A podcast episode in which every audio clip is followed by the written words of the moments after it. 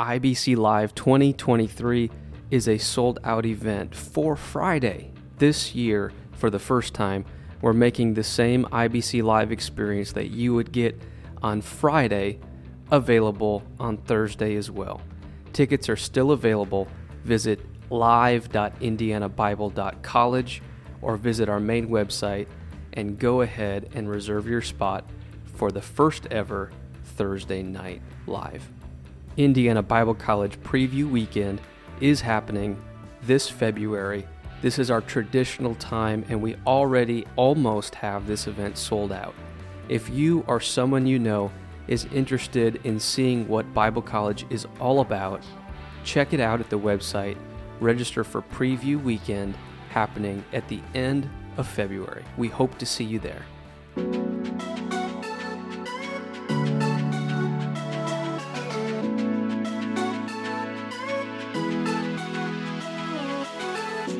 Indiana Bible College is committed to training tomorrow's apostolic ministers today.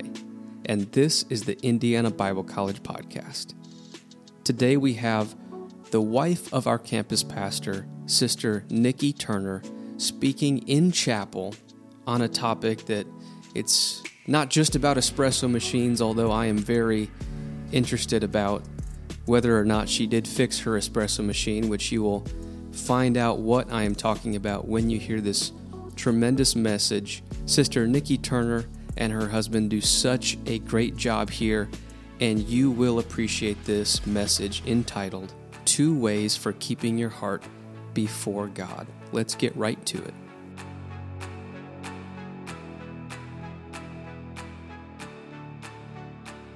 Amen. Amen. Well, thank you, worship team. Thank you all for worshiping and lifting up the name of the Lord together. Let's go back to your seat, but remain standing and bring our, our preacher to the pulpit today. And um, it's my honor to get to introduce my wife to speak to us today. And she she looked at me on the way in and said, "I can't believe you're making me do this." And I, uh, I, I can't believe either. I know how busy her life is, and I, when I asked her, I said, "Don't hate me." But I just, I've been feeling. I try, you know, try to be sensitive for this pulpit. I do think it's important, and I just her, her name has just been on my heart for. I just feel like God has something for her to say to you. So she is up here being obedient and submissive to me, and I'm very thankful for that. And it's uh, I did babysit a little bit to help her, and uh, not not very much time, you know, as being a mom of two, but I love her very much, and I'm grateful. And let me just put a plug in for make sure that you marry the right person. Be very, very careful in that decision Gentlemen, you will marry not just a wife, you will marry a mother of your children. Be very careful. They need a good mom. And I'm thankful that the Lord blessed me. And of course, some of you know our story. But I'm very grateful for my wife and the example that she gives. So, would you welcome her as she comes to preach what God's laid on her heart?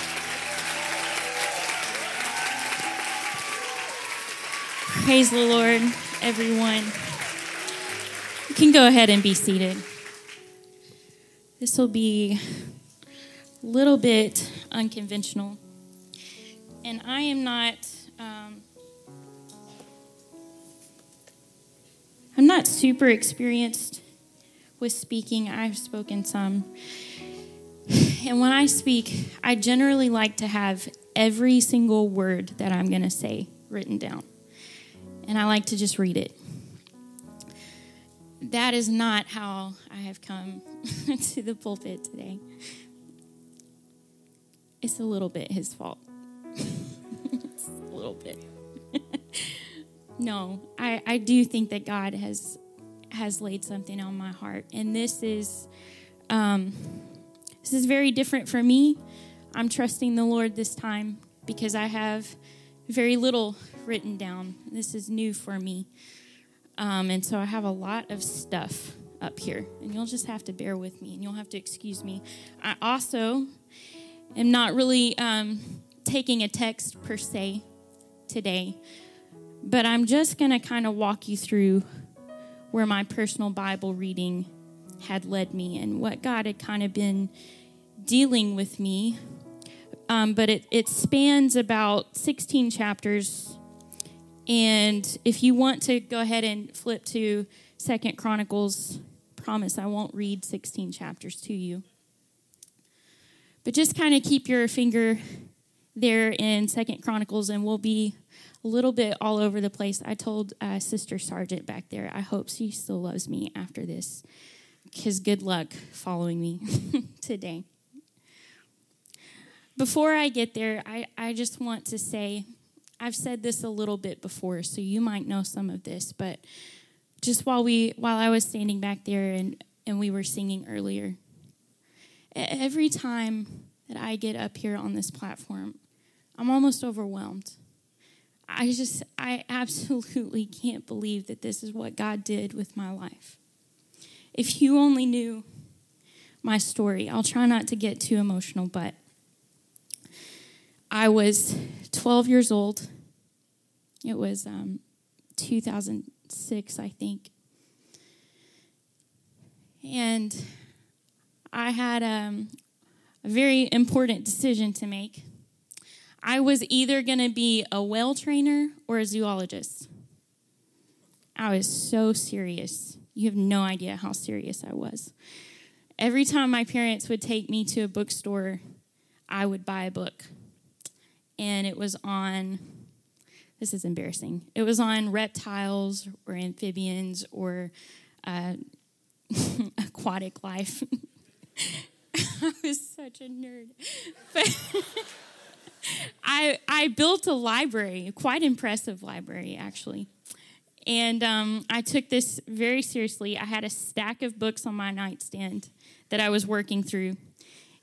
And the one I was paying most attention to, I was most serious about, was a book about um, all the different job options available to you if you decide to be a marine biologist, which is what I was considering at 12 years old. I was um, on a trajectory. And I was reading through that. Anyway, that's what I wanted to do with my life, with all of my heart, with every fiber of my being. I was so serious. Well, my first cousin attended Indiana Bible College, and two of my first cousins, one before that, but then my uh, my cousin Matthew attended IBC at this time, and we attended a music fest. Me, my parents, a small group from our church, we attended a music fest, and it was my cousin's freshman year at IBC. And so I did have two first cousins that went to IBC, but just because they went did not mean I was going to go. I had no intention or desire until something happened. I was at Music Fest, sitting up in the balcony um, if you're looking at the platform, I was on the right hand side of the balcony. I can still picture it. I can close my eyes. I can see it so perfectly. They were singing the song, You Are My Joy. We sang that song a few Sunday nights ago at Calvary. And um, my mom let me walk up to the balcony and hold the ledge. And as I watched that choir, something happened.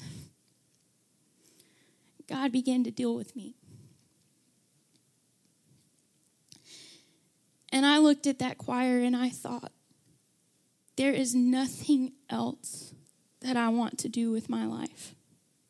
And I surrendered my little 12 year old plans. and I just said yes in my spirit. They were shouting and dancing and praising God. And I was from a small church in Whitehall, Arkansas. We weren't affiliated with any organization, and that was the first time I'd ever seen anything like that in my entire life. I'd never seen anything like that. And my spirit was so stirred and so moved, and God intersected my plans that night. And nobody at Calvary even knew that I walked in or that I left, but God knew. And He set something in motion in my life that night. I I um, went on to receive the Holy Ghost at 13. And I took that CD home with me. It was the True Praise CD. I put it in my CD player. I played it over and over and over and over. I knew every lyric, I knew every soloist. I knew everything about that album. If you quiz me down today, I can tell you all about it. Anything you want to know. And those lyrics began to work on my heart. And the moving of the Holy Ghost that actually happened during that recording, that, that power that was behind that CD, it did something to me as a 13 year old girl when I would listen. And I would play that CD, it would be the backdrop of my trying to form a relationship with God. As I began to start praying and seeking after God, I would turn on that CD time went on, and um, our church went through a season where we were without a pastor. It was about a year long season. And during that time, I would take my journal and I would go in our, our office in our home.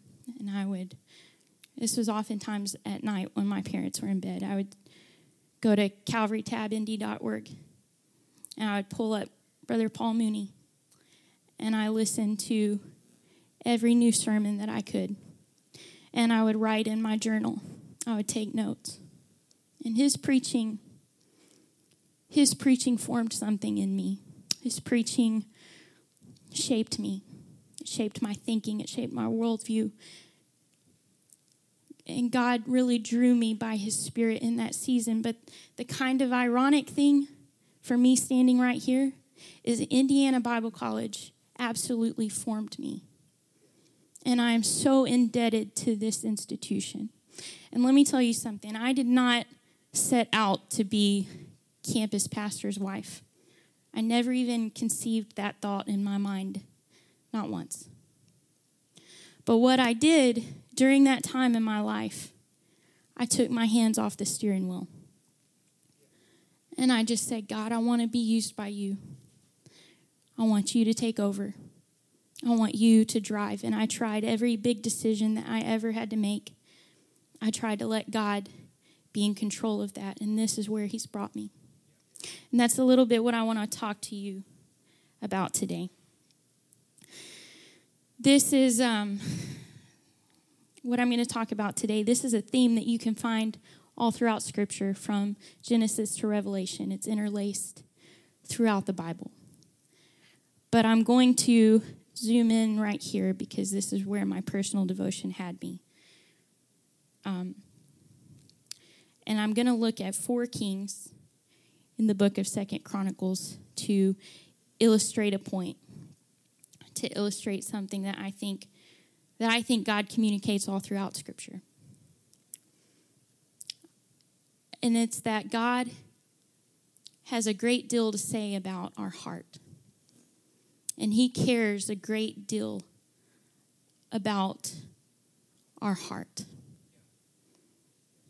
And so we're going to look at Scripture. We're going to start at um, chapter 13.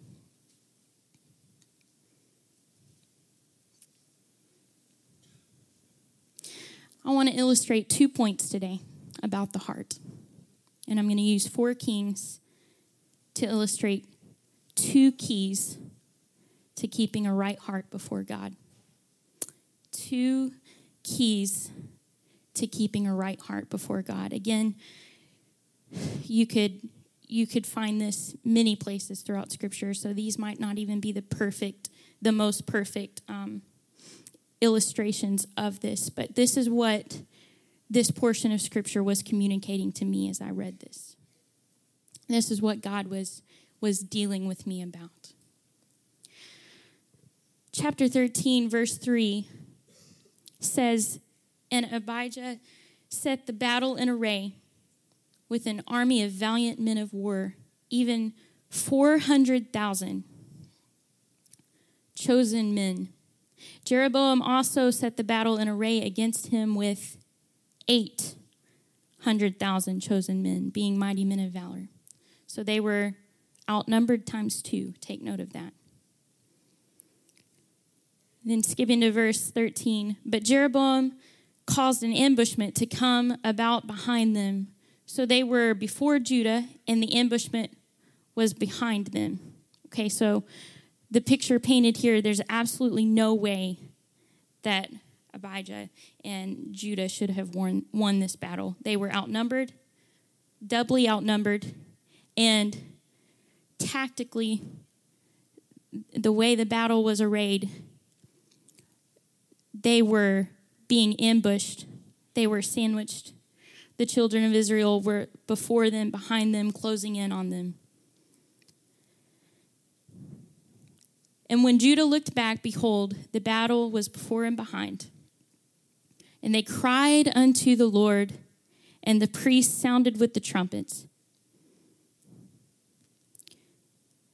Then the men of Judah gave a shout, and as the men of Judah shouted, it came to pass that God smote Jeroboam and all Israel before Abijah and Judah.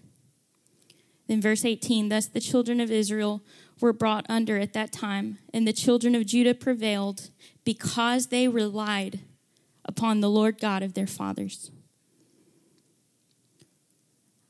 I think that two keys to the heart. One is you have to rely upon God. Brother Wayne Huntley preaches a sermon, and um, it, it's he talks about how some can, but you can't, and, and he's talking to ministers, and that's what this reminded me of. You know, some people can go about life and the challenges that life throws their way. And they can use their reasoning, they can use their judgment, they can use their talent, they can use their understanding to try to um, solve life's problems. But you cannot, and I cannot. Why? Because we are in covenant with God. We walk in covenant, and because of that, we are to rely upon God. And even more of that, you and I have accepted a calling into the ministry. And how laughable would it be to try to do ministry in our flesh? Out of our own strength, out of our own understanding, out of what we can figure out, we just try to, to do things our own way. That's not allowed. And when you look through the Bible, you see instance after instance where people rely upon God and God blesses it. And God, He has favor toward those people. And you also find instances over and over and over where people refuse to humble themselves. They take matters into their own hands and they make a mess out of their life. That's true of everyone, but it's especially true of somebody who tries to walk in covenant with God especially true of somebody who accepts the calling of God upon their life and then at some point along the way tries to take matters into their own hands and live out their life. This is how God how God's kingdom works. God's kingdom is counterintuitive. The rest of the world just kind of tries to get degrees and certain skill sets they try to get their life together, they get their planner, their organizer, they try to get all their ducks in a row, and they tackle life accordingly. But this is not how God's kingdom works. God's kingdom works by dependence and reliance upon Him, by yielding ourselves weak, by surrendering and acknowledging God, I know nothing. I have nothing. But you formed the worlds and I need your help. We're going to skip down to um, chapter 14, and another king to illustrate this point is Asa. Verse 9 of chapter 14 says, And there came out against them Zerah the Ethiopian with a host of a thousand thousand and three hundred chariots, and came unto Mareshah then Asa went out against them, and they set the battle in array in the valley of Zephathah at Mareshah. And Asa cried unto the Lord his God and said, Lord, it is nothing with thee to help, whether with many or with them that have no power. Help us, O Lord God, for we rest upon thee. And in thy name we go against this multitude, O Lord. Thou art our God. Let not man prevail against thee.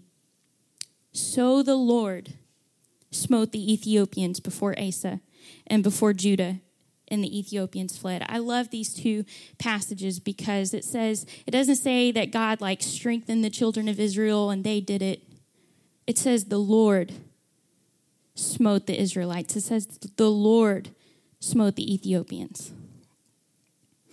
And the Ethiopians fled. The end of verse 13 says they were destroyed before the Lord and before his host because they relied upon God. Does it did it make sense? Should it have happened that way? No, it was impossible. That's the point. And that will be the point, that will be the theme your entire life if you do it how you are supposed to do it. You take your hands off. You humble yourself under the mighty hand of God. You acknowledge that He is sovereign. You acknowledge that He is in control and that you are nothing, and especially in His ministry you take your hand off and you say, God, not my will. God, I don't know what to say to these people. God, I don't know what this service should look like. God, I don't know where I should go. I don't know who I should marry. I don't know what I should do. And so, God, I'm turning to you. I'm looking to you. I'm trusting in you. That is humbling yourself before God. That is acknowledging who He is. That is allowing Him to be on the throne of your life. And so these men illustrate that to us that when we take our hands off, God can do the work. And that's another um, part of the, the counterintuitiveness, if you will, of God's kingdom. We love in our country, we love the idea of work. And oh my goodness, please don't take me the wrong way, but you you do you have to you have to put your hand to the plow. You have to work. But in another way, this is God's work.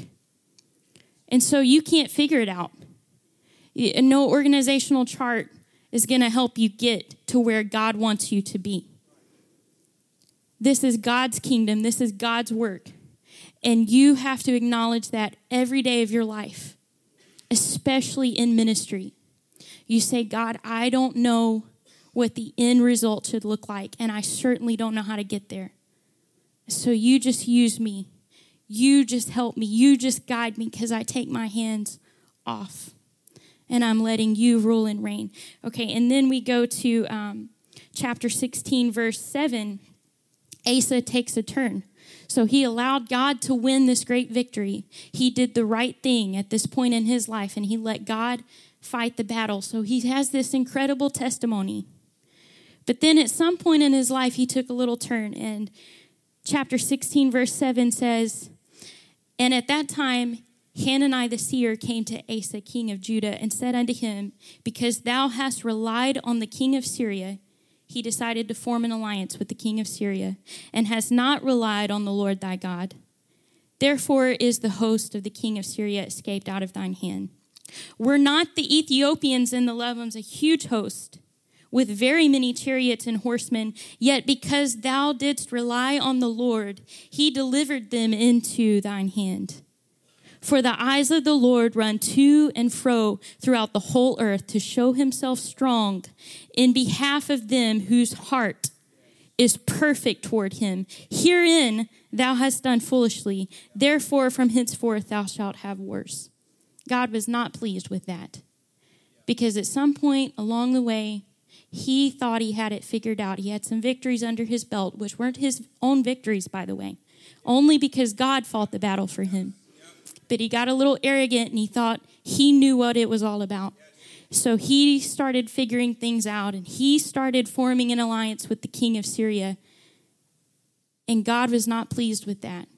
And God reminded him who was it that won the battle against the Ethiopians? It wasn't you, it was me and you took matters into your own hands. And this is this is the first thing I want to talk about. This is the first key to keeping your heart right with God. You have got to live. You have got to walk in reliance, in dependence upon Him because He knows where you need to go. He knows where you need to be. He has the answer, and He alone has the answer for your life. And you need His help. We all need his help. Everyone in the world needs his help, but especially those of us who have said yes to the call of God. We cannot do it without dependence upon God. And I want to illustrate with one more um, story that happened in my life what this might look like. Sage and I were walking to our car a couple months ago. It was at night, and I was holding her hand. And we had almost gotten to the car, and she loosened her grip on my hand because she saw the car and she wanted to run to the car. Well, there was another car coming, and I saw that car coming, and so I, I grabbed her hand again and I tightened my grip because I had felt she was trying to run away. And she just looked at me and said, Mommy, I want to run. And I said, Baby, you can't run. There's a car coming. Mommy has to hold your hand. And she said, Why? And I said, Well, baby, you could you could get hit by that car. That car might not see you coming. And mommy never wants you to get hit by a car, so I have to hold your hand. And she just looked up at me and said, Because it would hurt really bad. I would get a boo boo. And she said, And I would be very sad. and that was really cute. But honestly, in that moment, I became physically nauseous. Like I literally felt so sick at the gap between my knowledge of what would happen and her knowledge of what would happen and my inability to even to even articulate to her. She has no concept of what would happen and i i couldn't even frame the words to get it through her head. Like she just she just can't. And so i said sage you just have to trust mommy you just have to trust mommy, okay? She said, Okay, mommy. But God used that moment to show me something that night. You see, the gap in the understanding between me and Sage represents the gap in your knowledge and my knowledge and his knowledge. And that's why we hold his hand. And that's why we cannot afford to ever let go of his hand because he sees it all and he understands it all. And just as I was to Sage that night, so are we to God and God to us. He framed the world. He knows something about life and existence. He knows something about any any avenue, anything you want to bring to him, marriage, love, relationships, um, ministry, where you should go anything you want, any problem you want to bring to him, any family dynamic you want to bring to him, he knows something about it. And that's why we cannot afford to ever think that we can walk without holding his hand. We must rely on the Holy Ghost. We must rely on the Spirit. We must walk holding His hand and trusting in Him and knowing that He is sovereign and that He sits on the throne and that He has our best interest at heart and He alone has the answer for our life and He alone knows how to get us to where we need to be. So we must live and we must walk in reliance and dependence upon His Spirit. The second thing that I want to illustrate the second key to keeping a right heart before God. We're going to back up all the way to the first chapter of Second Chronicles, and we're going to look at Solomon.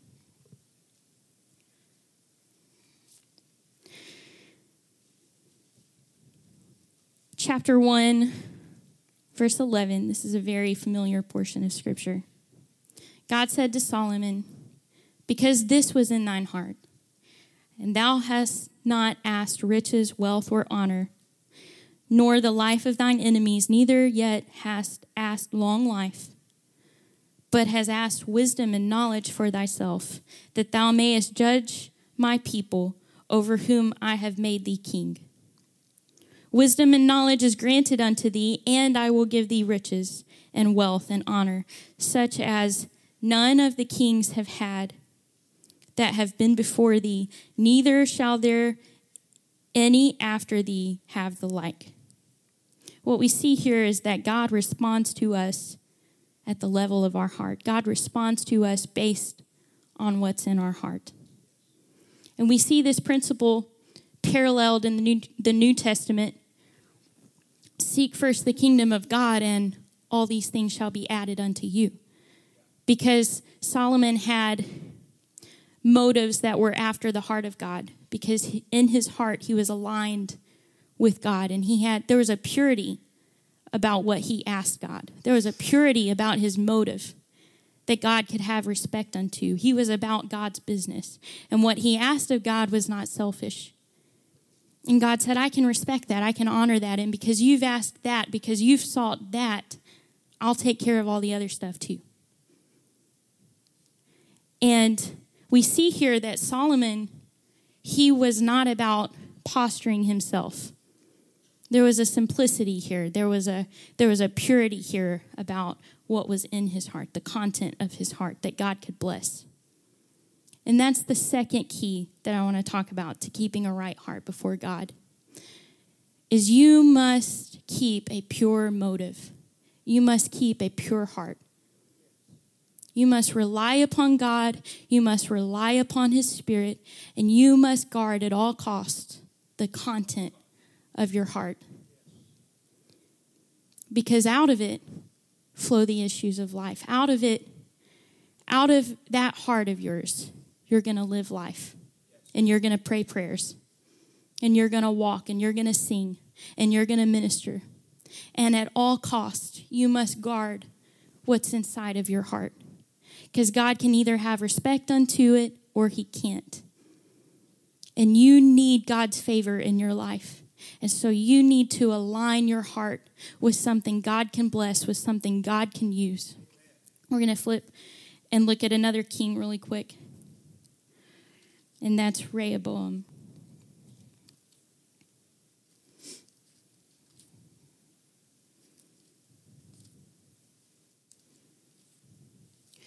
And that is in let's see.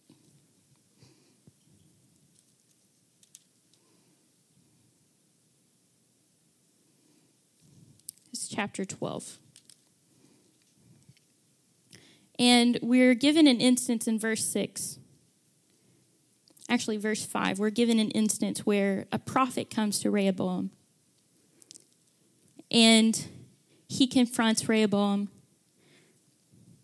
And in verse 6, it says that the king humbled himself, which is a good thing. And in verse 7, it says, the Lord came back to the prophet and he said, They've humbled themselves, the king and, and, and the nation, and therefore I will not destroy them. But I will grant them some deliverance, and my wrath shall not be poured out upon Jerusalem by the hand of Shishak. Because he humbled himself. The hardening of Rehoboam's heart would have been the worst response to this prophecy. But true repentance would have been the best. There was, however, there was reward for the softening of his heart, though it wasn't optimal. And how do we know that? Well, we know we we see in the life of Saul before this that Saul completely hardened his heart before God, and God just really rejected Saul at the end of his life. But then we see that David is confronted by the prophet, and God's pretty mad at David. But David, his response is to do an about face. His response is total repentance. And so the end of David's life looks much different. But how does the end of Rehoboam's life look? Verse 14 says, And he did evil. This is after he humbled himself. He did evil because he prepared not his heart to seek the Lord he prepared not his heart to seek the Lord. And this reminded me of Esau, who who sought repentance with fear and trembling, but he never he never found that place of repentance. he never was able to get his heart aligned with God. And so it matters what's in that heart of yours. It matters what are your motives? What is your agenda? How is your heart before God?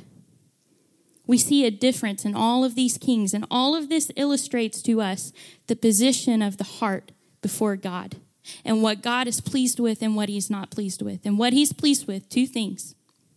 One is alignment with Him, a pure motive, a pure heart, and one is reliance and total dependence upon God. I just did a thing. I bought an espresso machine on Facebook Marketplace. Now, let me take you back a little bit. When we first got married, for our wedding, we were given a juicer. And um, it was a really nice juicer, and it came with the receipt from Bed Bath & Beyond. And we had really been wanting this espresso machine that we had seen at Bed Bath & Beyond. So we decided that we were so grateful for that juicer, but we would really rather have the espresso machine. So we took the juicer back to Bed Bath & Beyond, and they had a 20% off sale that day. And I also had a gift card to Bed Bath & Beyond. So I ended up getting like our dream espresso machine for $20. I was so proud of that.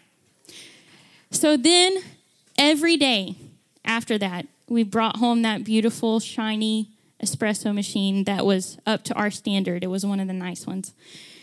And we made coffee way too much.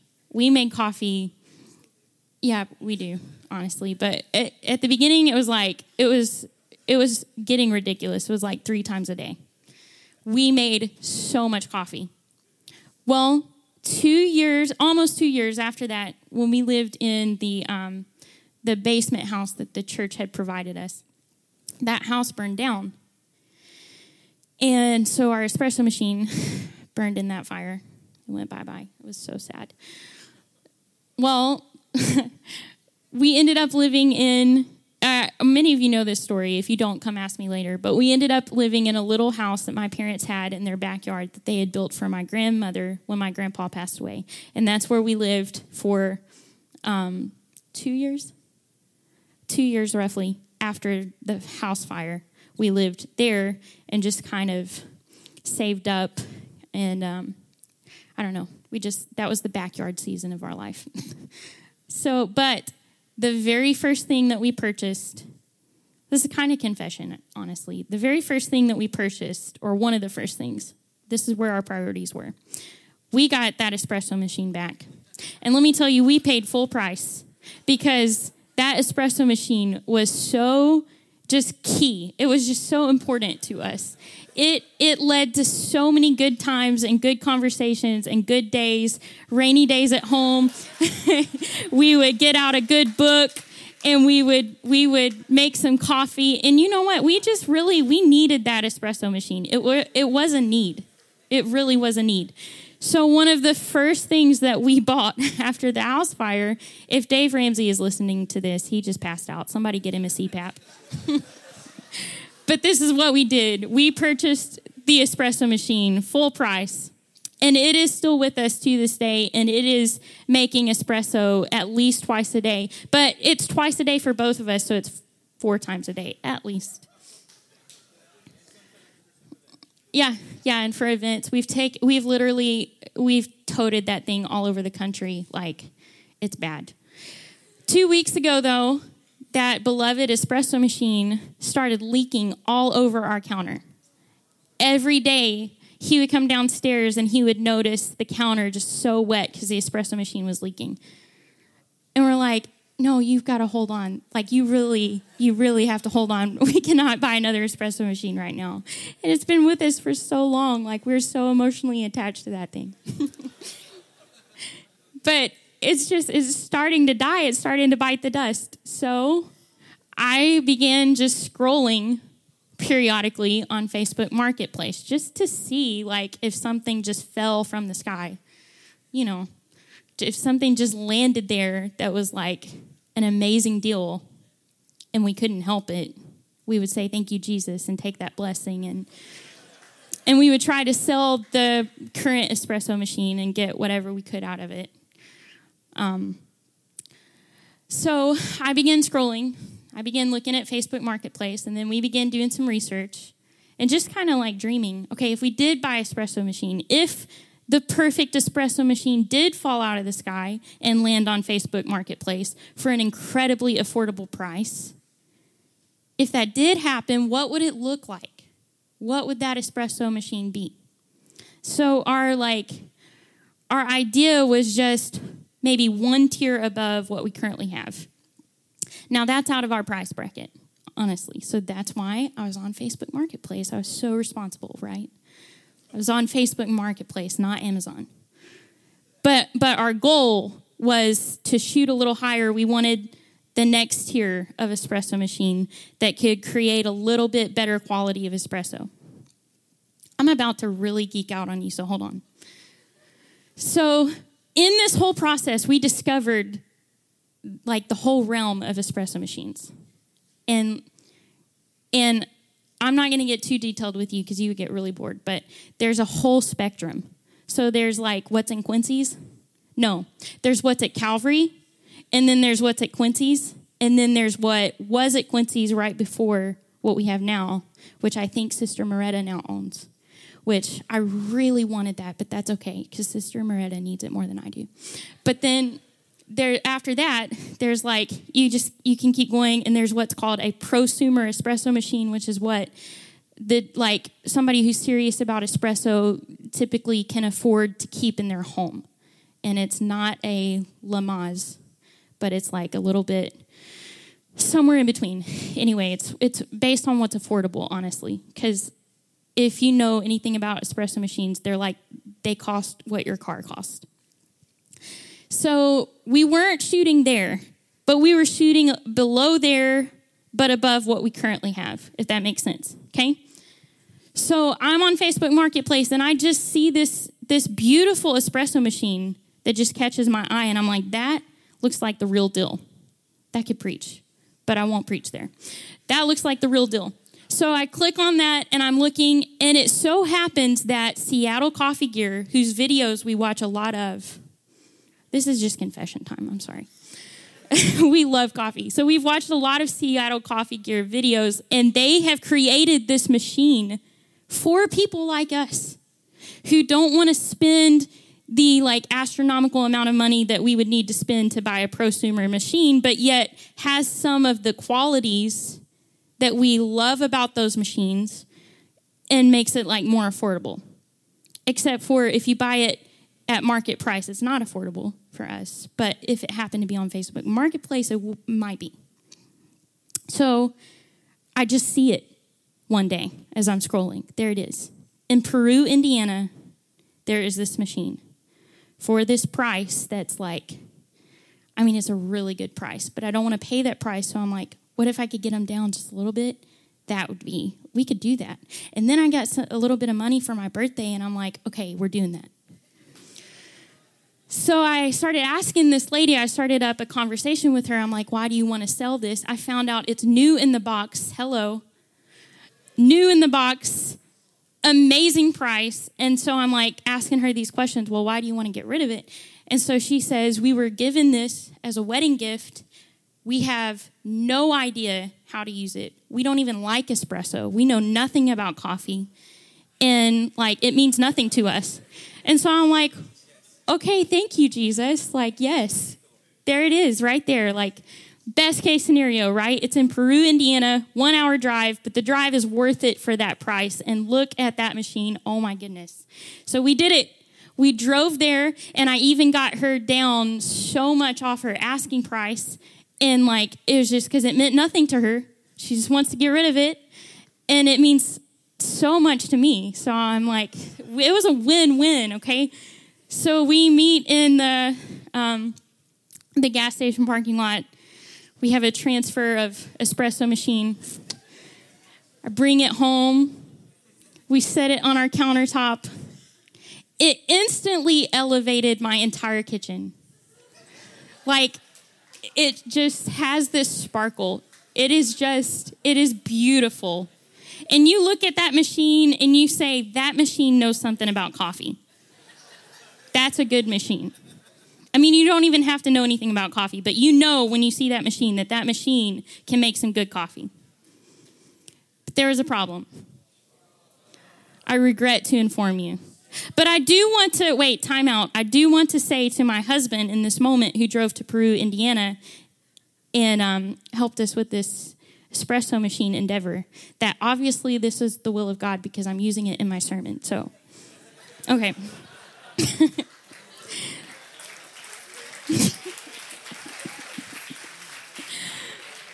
so, for whatever that's worth, it's currently in an espresso machine shop right now. So, y'all say a prayer for it when in your spare time. So, he's tinkering with the machine, he's working on it. I'm just like staring at it at, and just beholding its glory because it is beautiful. And and I told you I was going to kind of geek out on you, and I am. It it's got PID temperature control, and most of you don't even know what that is. But it comes with really expensive espresso machines, and it's on ours. And it wasn't that expensive at all. And it just like so many features in this machine, and I'm just like, I'm just reveling in its beauty. And then this thing happens. He turns on the machine and it's supposed to immediately pour water through the brew head, and no water comes out the brew head. So we're YouTubing, we're like calling Seattle Coffee Gear, we're doing all this research. And after we really started doing all this research, we find that this is a common problem with this machine. That periodically, when people buy this machine brand new, this thing happens where there's a faulty pump placed in the machine and it doesn't work at all.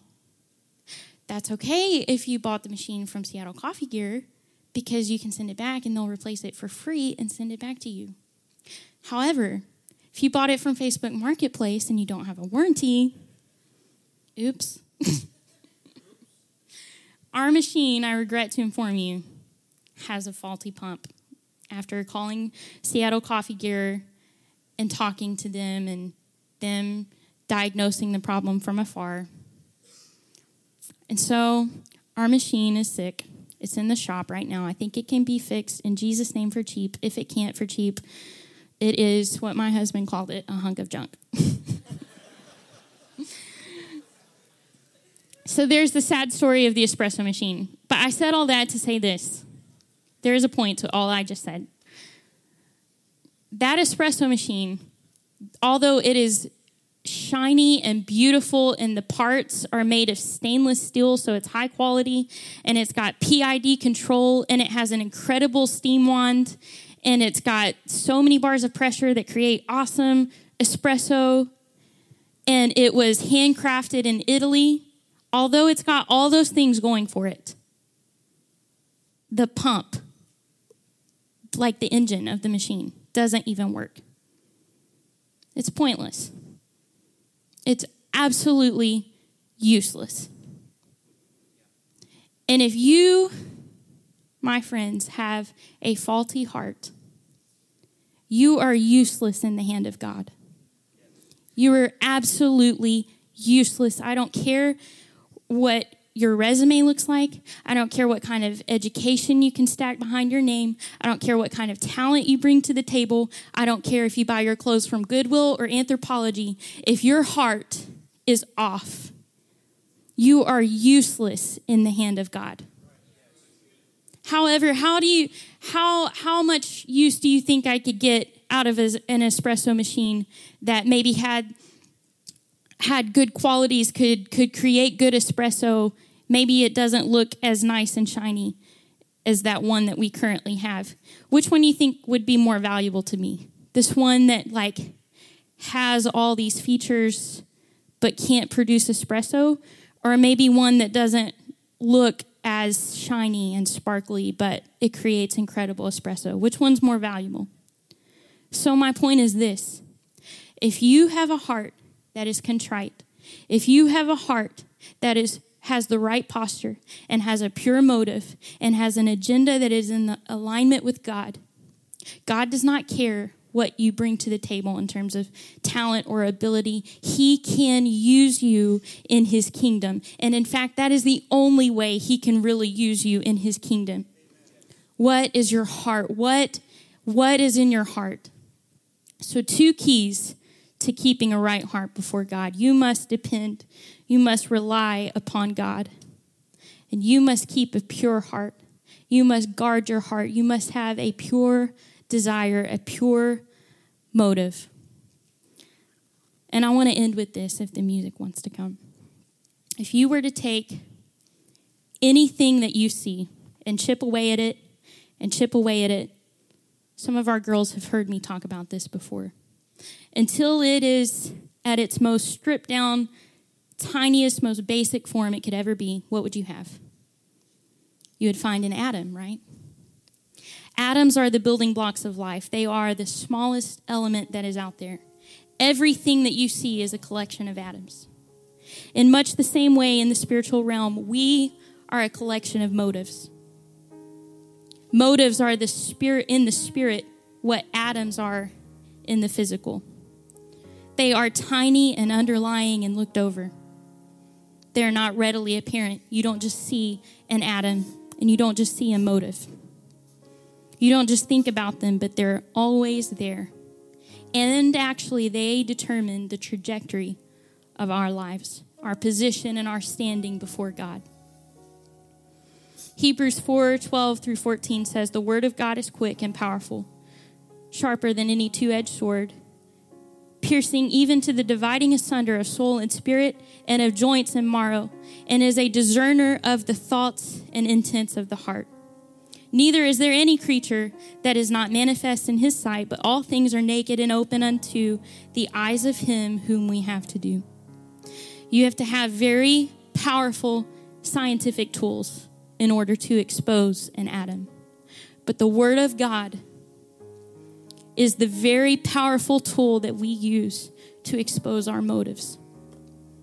Without a pause button in our lives for prayer and God's Word, we never get to that motive that causes us to do, say, think the things that we do. Every day we have a responsibility, we have a mandate to get the microscope out spiritually through these means, through prayer, through the Word of God, and point it at our hearts and say, God, get at the root of the matter. Weigh me in the balance. Meet me at my intentions, my thoughts, my desires, and deal with me there because I'm not tricking you.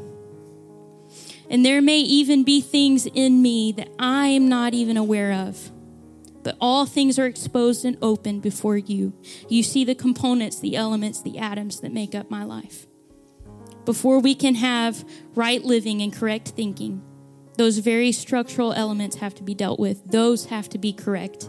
Because if they are tainted and if they are off, everything will be off we must have humility and openness before God to say, God, every nook and crevice of my life you can expose.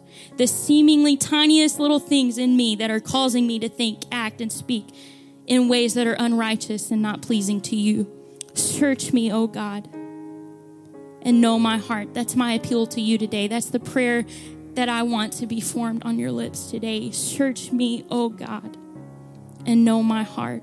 Try me and know my thoughts, and see if there be any wicked way in me, and lead me in the way everlasting. You can't look at the world and see atoms. You can't look at people and see motives. Sometimes you can't even look at yourself and correctly diagnose motives, but God can. This word can. You'll see the reflection of what really lies in that heart of yours when you open this word and when you get on your knees in prayer and say, God, what's really in my heart? What's really in my life?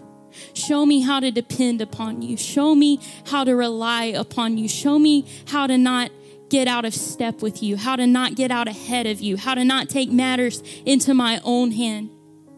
Expose my motives, expose who I really am, God. Because when I, when I live my life and when I pray prayers and when I sing songs and when I preach sermons, I want it to come from a place that you can have respect unto. I want it to come from a place that you can bless. I want it to come from a place that is pure. Let it never be said of me that I didn't get my heart right, that I didn't have a heart that you could work with, that I never sought you, that I never got in alignment with you. So, those are two keys today that I want you to take with you as you go. You've got to have God's help. Please don't think so highly of yourself that you think you can do life on your own, but certainly not ministry. Don't get out ahead of God. Don't try to open doors for yourself. Don't live your life out of ambition. Don't try to, to think up what you think a service should look like, what you think an altar call should look like. You put that in God's hand. You let Him fight that battle. You give your life to God. You let God examine you and deal with you at the level of your heart. If you feel like praying, wonder if we could come to this altar and kneel in your chair. And I just want you to take a look at your heart right now and just pray this prayer with me God, I need to have a right heart with you. I need to have a right heart with you. I need to have a heart that you can bless. I need to have a heart that you can have respect unto. I don't want to be useless in your hands, God. But God, I want you to use me.